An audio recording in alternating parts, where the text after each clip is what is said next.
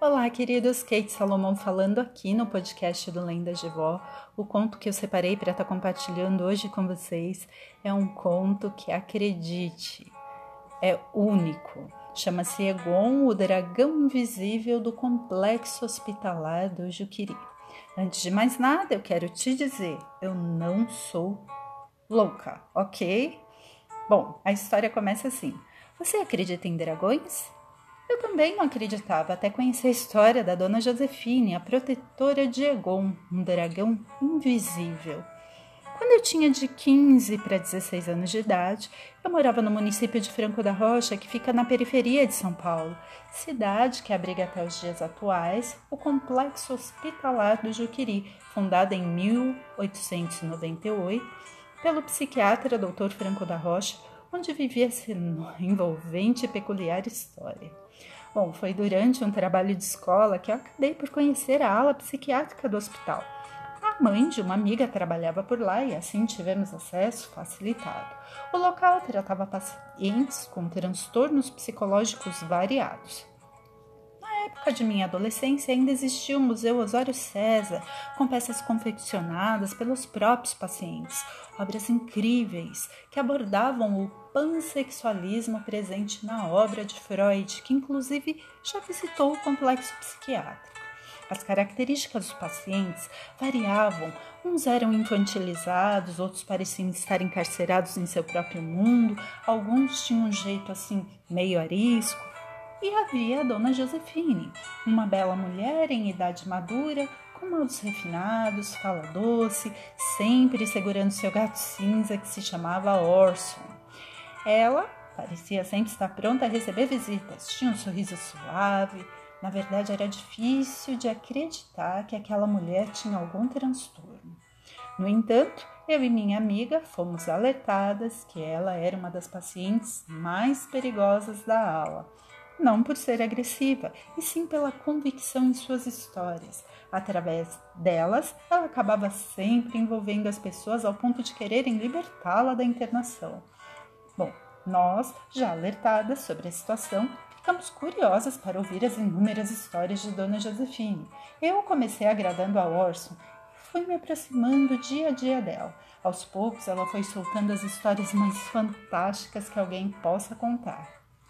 Dona Josefine possuía a habilidade de ler a reação das pessoas e assim ela traçava o perfil de cada uma e, através de blefs, ia descobrindo tudo de suas vidas. Um detalhe: ela dizia que quem havia descoberto os segredos das vidas analisadas tinha sido Orson, seu gato telepata, a quem ela tratava como humano. No começo, Gil, minha amiga, me acompanhou. Depois ela achou cansativo e desistiu. Eu, eu segui com as visitas sozinha e durante uma de minhas idas ao hospital percebi Dona Josefine discutindo calorosamente com Orson e ela dizia: Orson, podemos confiar nela. Ela não vai querer ser esturricada por ele. A palavra esturricada me chamou a atenção. Porém, consegui, né, seguir com naturalidade, como se nada tivesse ouvido. Foi então que ela veio, se sentou delicadamente ao meu lado e me perguntou: Você não teme? Não teme o que, dona Josefina? Eu logo me apressei a perguntar. De ser esturricada, filha. Como assim, dona Josefine? Quem irá me esturricar? Perguntei, tentando parecer o mais natural possível. Egon, filha, Egon. Nisso, Orson miou e veio ao meu encontro ronronou como quem entendia a nossa conversa. Entretanto, como já havia sido alertada, apesar do frio que senti na espinha, continuei a ouvi-la e, mesmo sentindo uma sensação estranha, não resisti e fiz a pergunta que ela sabia que eu ia fazer: Quem é Egon Dona Josefine? Filha, primeiro você terá que me prometer que não irá contar aos camundongos sobre o Egon.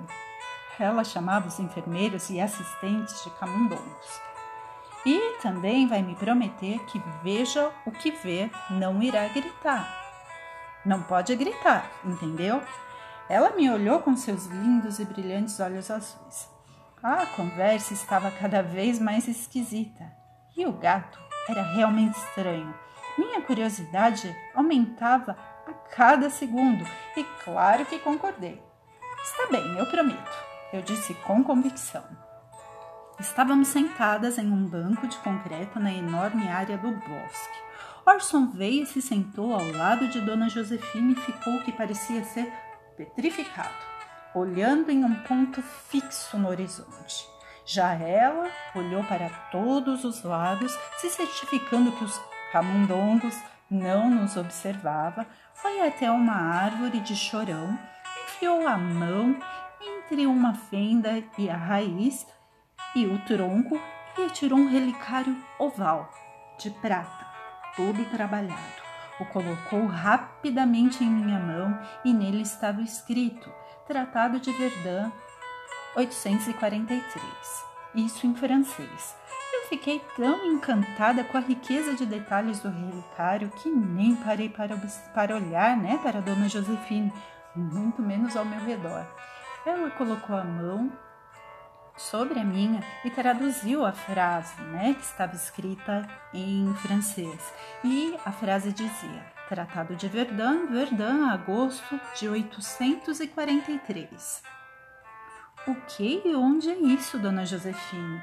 Eu olhei profundamente nos olhos. É um relicário e o lugar é na França medieval, filha. Essa é a cidade onde nasci, ao leste da França, em 824. A senhora nasceu em 824? Eu a olhei pasma. Ela calmamente abriu o relicário e dentro dele havia um fundo de veludo azul turquesa e um pedaço de unha de um animal grande. Na verdade, gigante pelo tamanho da, unha. O que é isso, dona Josefine? A esse ponto, eu confesso que eu realmente já estava em dúvida de quem era a paciente naquele lugar. É um pedaço da unha do Egon, ela me respondeu. Vamos, toque. Ela pegou meu dedo e encostou na unha. Ao tocar no pedaço da unha do animal, uma forte vertigem me tomou. Olhei para onde Orson estava com os olhos fixos e quase infartei. O gato observava o dragão. Lá estava Egon, um enorme dragão branco com dois metros de altura suas patas eram cinzas azuladas, sua pele toda escamosa, mesclava branco furtacor com cinza claro.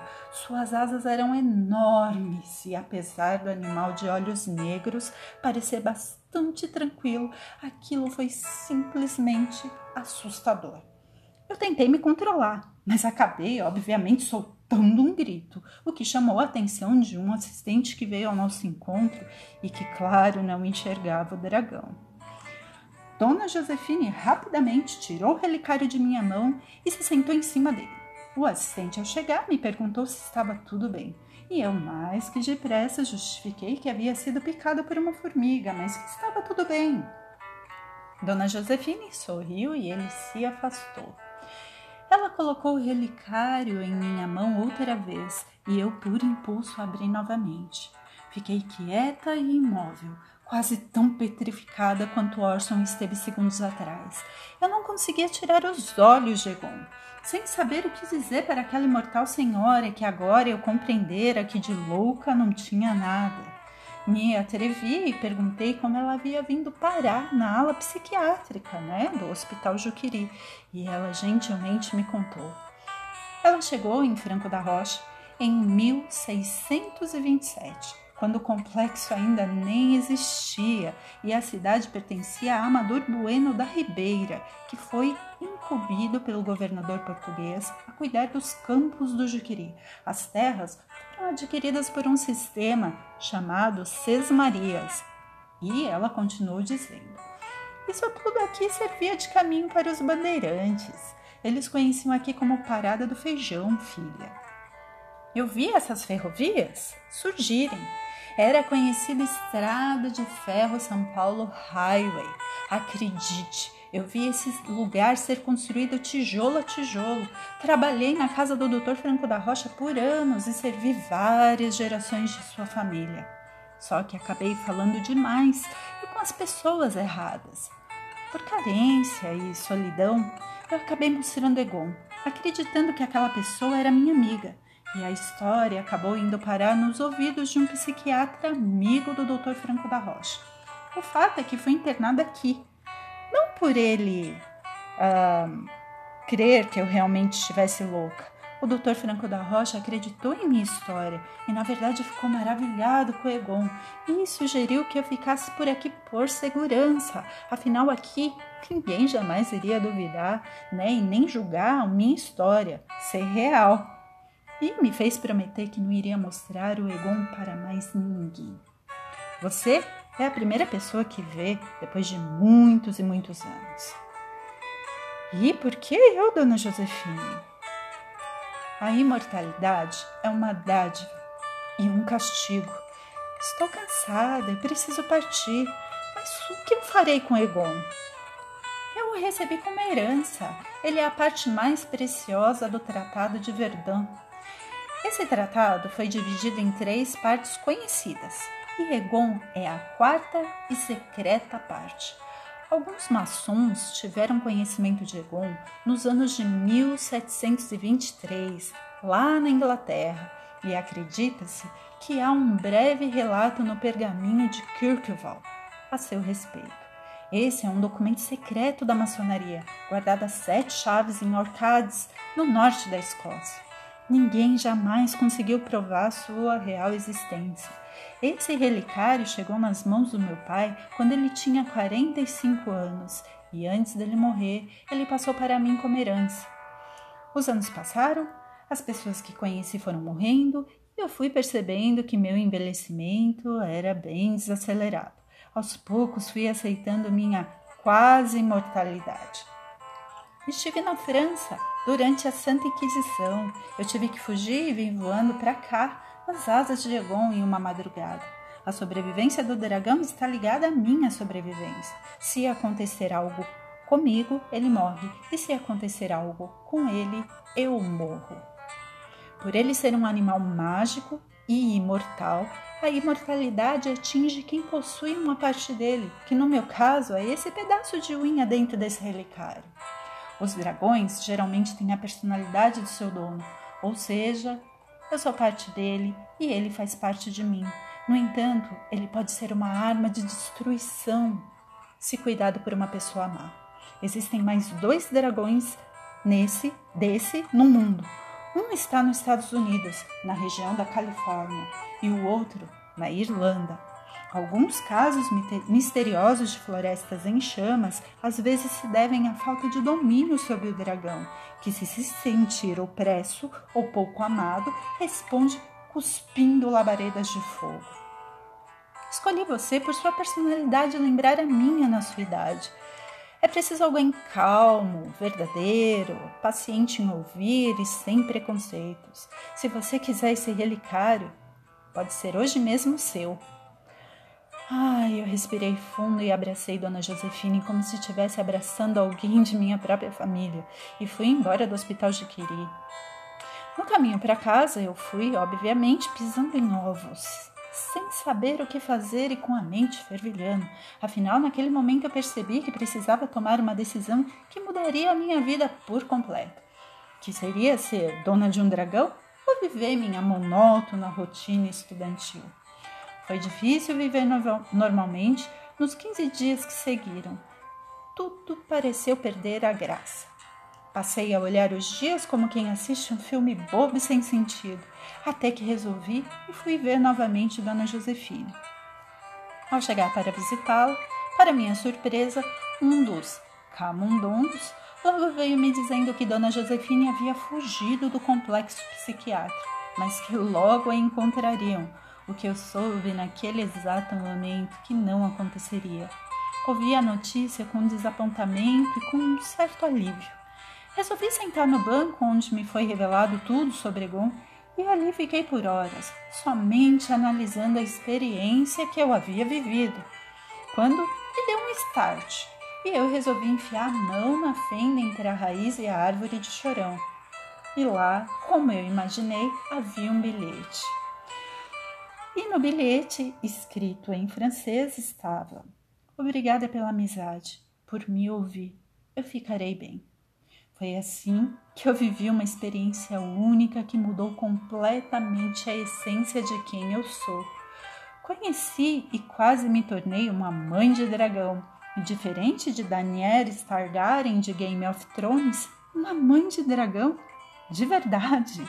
Quanto ao trabalho escolar, hum, eu tirei um 10. Tive que falar sobre o Dr. Franco da Rocha e confesso que me controlei para não contar sobre a fantástica história de Dona Josefine. Resolvi seguir meu rumo, entendendo e partilhando a ideia de que a melhor maneira de se virar sozinho é se conhecendo do avesso. Bom, com todo o meu amor e respeito aos muitos pacientes psiquiátricos do Complexo Hospitalar do Juquiri, em Franco da Rocha, aqui em São Paulo.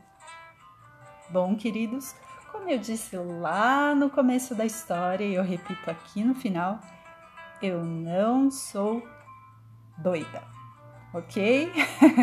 Foi uma delícia compartilhar esse conto com você. Espero que você tenha amado ouvir e eu te espero aqui com mais aventuras na próxima terça-feira no podcast do Lendas de Vó. Um abraço e até!